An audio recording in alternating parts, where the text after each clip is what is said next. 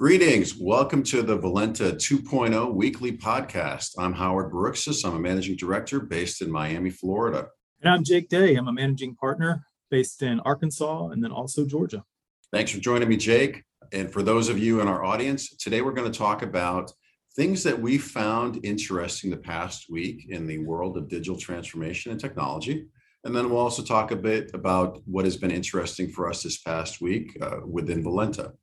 I guess I'll kick it off, Jake. And uh, one thing that I found that was very interesting this week was there's a company we call we we track called Tenable. Um, they're in the cybersecurity space, and uh, they're an interesting company in that space. They made an acquisition this week. They're going to be acquiring a company called Bit Discovery, and Bit Discovery specializes in EASM or external attack surface management, which is very important within the cybersecurity space. So you know, Tenable is making comment that they feel like they are going to be an even more well-rounded 360 degree type company for cybersecurity now with this addition. And I thought it uh, seemed like a great ad and uh, definitely caught my eye this week. Jake, do you have uh, something caught your eye this week? Did uh, one of our technology partners named Soul Machines did a webinar. Uh, the title of the webinar is called Digital People for Retail and E-commerce you have a business that deals with retail or e-commerce, you're really going to find their webinar very enjoyable. What they're talking about here is creating um, digital people or avatars in kind of the coming of the metaverse. We've heard a lot about the metaverse, right? Uh, what Facebook is building, and it's supposed to be kind of the, the next big thing. You know, we've heard that you know, some retailers and brands are actually going ahead and purchasing their digital space, if you will, in the metaverse. And so this kind of talks about how important a digital presence will be.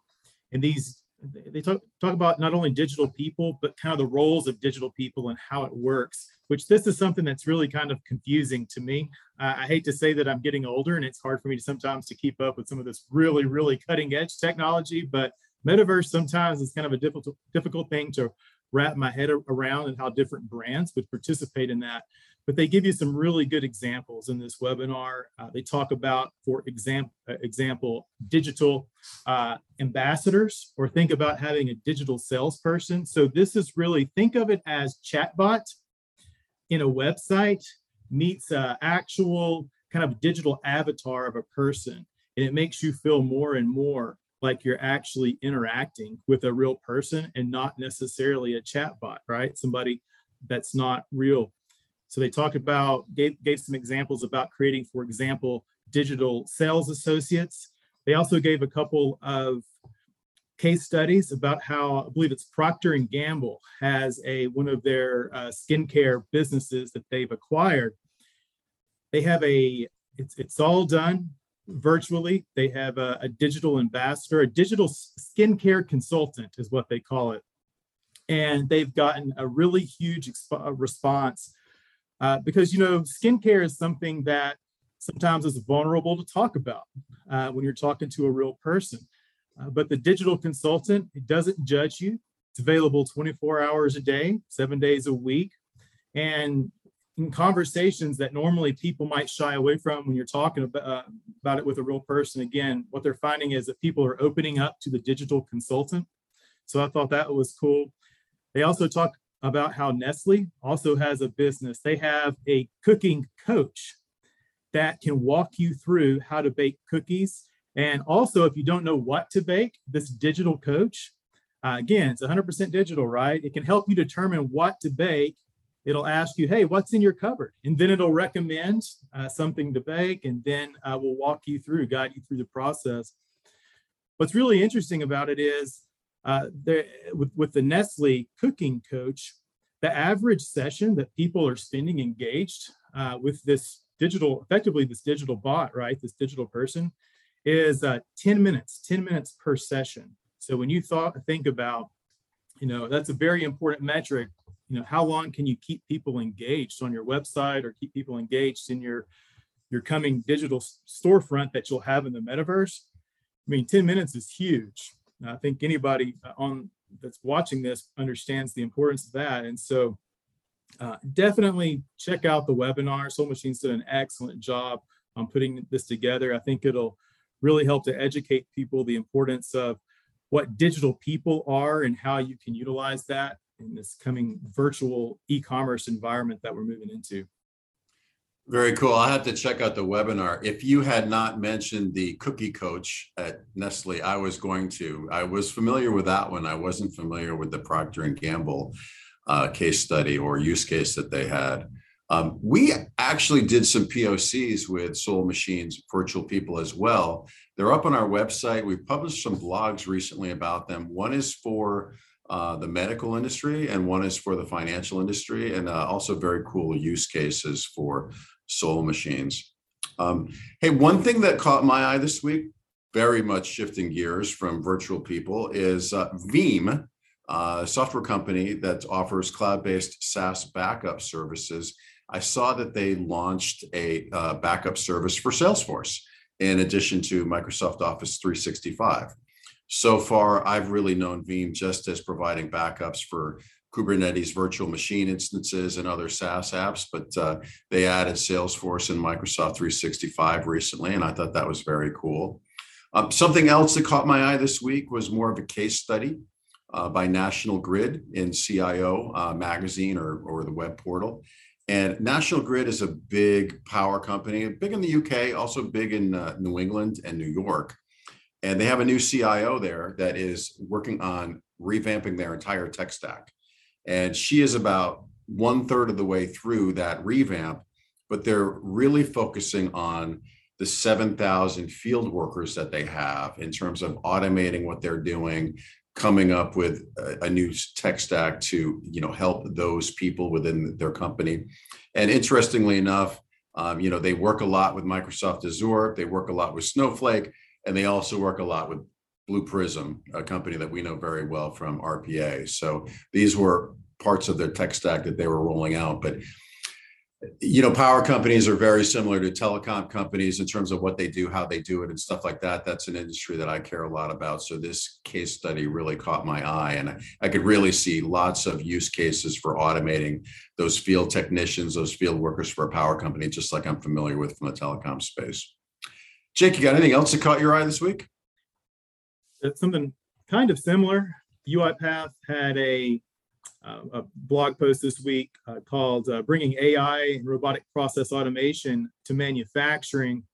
You know, there's been a lot of significant uh, development and investment that's gone uh, into manufacturing type and industry 4.0 initi- initiatives like uh, well we've heard of the internet of things internet of things which is kind of about uh, connecting as much as we can uh, to digital so that we can monitor in manufacturing. They use it for um, uh, predictive maintenance schedules figuring out what might break before it does based off of some of the continuous monitoring that they're able to do uh, remote monitoring. Of course a lot's being said right now about autonomous vehicles but not much uh, has gone on in the space of automating manufacturing processes via the software, automating the software that underlines uh, a lot of that. So this article really talks about UiPath's uh, capabilities to uh, help build and introduce AI models into automation and workflows, and they give some examples uh, of where this might occur. So for example, uh, demand planners, a lot of forecasting, statistical forecasting uh, models have to be prepared uh, in order to make sure that our demand plans, you know, are accurate. And so, a lot of that demand, those demand planning processes are very uh, repetitive in nature in terms of like consolidating and aggregating uh, information that bots are really good at. Also, maintenance managers can build pre- predictive maintenance models to monitor and update their maintenance plans. Uh, the QA shop, quality assurance managers, uh, they can deploy image recognition AI models to monitor uh, product quality on their product line. Customer success managers can leverage AI based uh, sentiment analysis models to a- analyze customer feedback and take proactive steps to reduce the churn. And they also mentioned that marketing managers can use customer segmentation models to create personalized offers they also give some other examples in here. Um, one one push button automations. These would probably be more like attended bots. Uh, you know, you have a bot that's supporting a human, it not necessarily is working uh, by itself all the time. But you can use attended bots to create a request for an item or change a shipping priority, marking an item as hazardous if you find something that comes through and hey, it's not marked uh, correctly in our system, um, or managing vendor master data, uh, which can be uh, a challenge and be very, a very repetitive and tedious task. Uh, a lot of those processes can be uh, automated through an attended bot with just the push of a button. And then they also link to three case studies where you know they show how certain manufacturing and logistics uh, companies are using RPA uh, in places where you you might not think of it in the manufacturing industry. For example, Schneider Electric streamlined its supply chain for the distribution of their personal protective equipment kits during the COVID 19 crisis. And they reduced their order processing time uh, from four hours to two minutes, which is absolutely amazing when you think about that. Uh, Uber utilized automation to improve regulatory compliance in its operations and enhance customer service. Uh, they've estimated that they've saved about uh, $10 million annually, and they have over 100 automations so far. And then there's a North American truck manufacturer that they talk about that saved more than half a million dollars annually by automating component testing as part of its truck assembly process and uh, one of their partners developed an RPA solution to test faulty electronic control units on the production line. So when you're thinking about RPA, it definitely is uh, can be used in the manufacturing environment as well. And I think that's where manufacturing will end up going, especially as we've had so many supply chain disruptions and the such. I think uh, when you, especially when you're talking about things like demand planning and also quality assurance and that type of thing, I think that's going to be the first major spaces where we see uh, RPA uh, really start to automate tasks in the manufacturing field. Interesting stuff. Very good. Um, you know what? I probably should have mentioned it earlier, but there was one more use case in CIO magazine that caught my eye, and that was uh, a use case for Ciena, the technology provider, uh, they are basically automating with RPA and conversational AI their entire call center. And you know, it was a big endeavor that they wrote about in the magazine. And uh, what Ciena did first was they basically dropped their contract with their BPO call center provider, brought that all in house, but put everything in the cloud. Uh, they're using a- AWS for everything uh, that, that they're doing for their call center uh, a lot of conversational AI and, and automation that they're, that they're working on with AWS. And they're really working towards a ticketless customer interaction engagement, which I wish them luck with. I mean, I know how useful tickets are in terms of every kind of technology, you know, customer interaction engagement. So uh, I'm not sure how that's going to work out, but I'm sure that the AWS in the cloud call center will definitely work out for them. Not so sure about the ticketing, but uh, I'm sure they'll figure it out. Um, that was it for me in terms of uh, things that interesting articles I had found.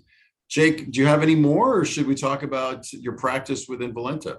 Uh, I think we can move on to the practice. And uh, yeah, I had a pretty exciting week last week. I cut the ribbon in Bentonville, joined the, the, the Greater Bentonville Chamber of Commerce. Uh, it was a really great event. Uh, had a really good turnout, uh, as well as I uh, was really very grateful that uh, even some of the leadership from the Chamber of Commerce came out.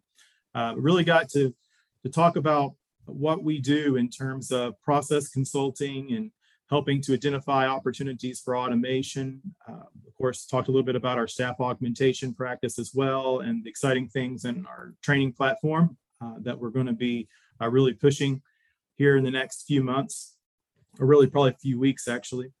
Um, but it, you know, it's really exciting to talk to small, small and mid-sized businesses because, especially t- sometimes with small business, they say, "Hey, all this technology stuff and digital transformation, uh, you know, I only have maybe ten or twenty folks that are in my business. How does it actually apply uh, to me?" But when you start talking about, "Hey, do you do invoicing processes? Uh, do you do um, bank reconciliation? Right? a lot of times we're talking to medical companies. There was an aha moment there, uh, talking with somebody uh, who runs a, a, a, physical therapy company, and it's like, well, how would it apply to me?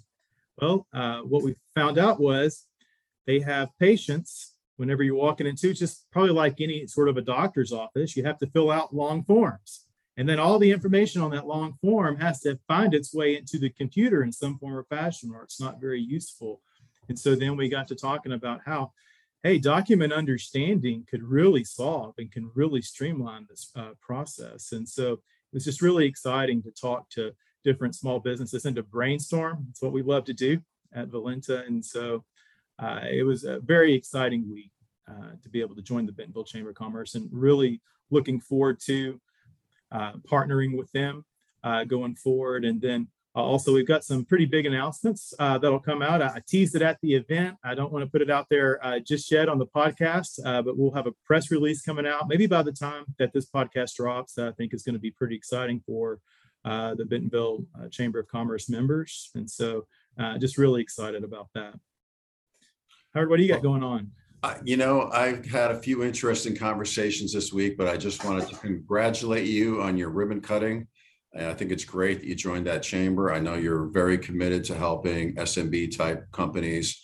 And uh, I think that's a great, uh, yeah, it's a great organization for you to join to, to help you be able to do that. In terms of my practice, I had a few different conversations for me, not for Valenta, uh, this week. Started to talk to some folks about Python developers for some BI projects uh, that, that, that, you know, we need Python for. So that was uh, new for me.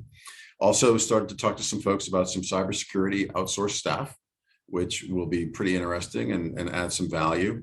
And then I had a continuing conversation with my digital marketing uh, clients, um, actually pers- prospective clients, but I think that they will definitely become a client this week.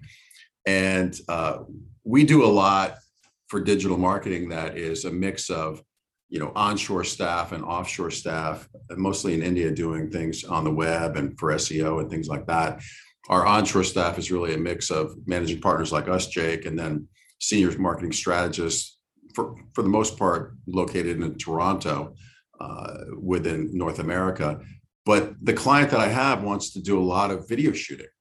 So I'm contracting with a local videographer here in Miami to do some shooting on a regular monthly basis for this client. And then we're going to take the content and do what we do with it um, after the fact, and then all of our other marketing goodness in terms of SEO and stuff like that. But uh, going to be doing some video shoots for a customer uh, within the next week or so, which uh, I was not expecting to do, but it's going to be very cool. So that's probably what the newest thing is for me this week. Yeah, that's exciting that's what I like about this. You never know what you're going to be doing, right? Who would have ever thought you'd be in the video shooting business? Right? Yeah, definitely a curveball for me, but I think we're going to add a lot of tremendous value for this business. So, yeah. um, a little bit off the path of uh, digital 2.0 and RPA, but nonetheless, good stuff. Yeah. So that's what's going on with me in my practice. Jake, again, great to hear about your ribbon cutting. I definitely want to hear about that press release and you know, gosh, I'd, I'd really like to spill the beans, but we'll save it for next week in terms of what we're uh, what we're going to be doing there in that press release. So thanks for joining us, everybody, and we'll talk to you soon.